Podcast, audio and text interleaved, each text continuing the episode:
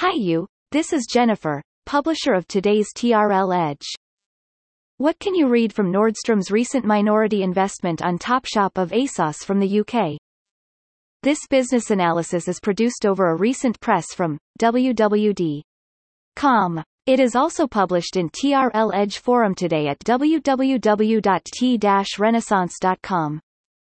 It makes sense to learn that Nordstrom recently has acquired a minority stake in the Topshop Topman, Miss Selfridge, etc., now a portfolio of brands owned by ASOS.com, a fashion pure player of those ex-high street brick-and-mortar well-known labels originated from London.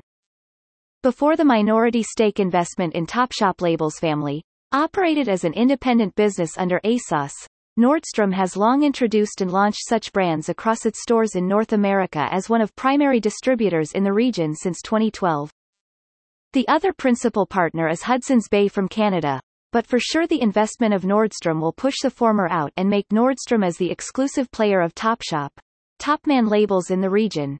Not to mention a shared digital-first strategy between Nordstrom and ASOS can also maximize the synergies of the deal beyond fashion labels distribution only. Think about what if you may discover Nordstrom's private brands to be available on ASOS.com and Topshop TOPMAN's e-commerce and vice versa? And why not? Reference of previous TRL Edge publication. Why does ASOS, THG, Zalando, and maybe more potential buyers look at the same bids to acquire? What are the key trends in reshaping fast fashion behind the ASOS Topshop deal? Why Nordstrom is actually not a department store business? Why do we consider Nordstrom as a bigger size, Ulta Beauty, Sephora? Why Nordstrom is voted as the top most connected retailers in 2020? Here comes more analysis in TRL Edge forum upon the same topic on the July 13, 2021. Indeed, many short to long-term synergies can be expected from the new strategic partnership between Nordstrom and ASOS.com from the same portfolio business Topshop Topman to both parenting holdings the way forward. 1. Both Nordstrom and ASOS are aligned deeper from companies' strategies at digital first, Gen Z fashion destination. All channel coverage with full data analytics trace are essential from now to long term, and more importantly, the two fashion leaders across the US UK are on a pilot strategic alliance journey from the deal. 2. The boundary, particularly in fashion, between fast fashion labels, just like Topshop Topman, Miss Selfridge, etc., private labels of big box retailers, department stores, just like those labels exclusive in Nordstrom.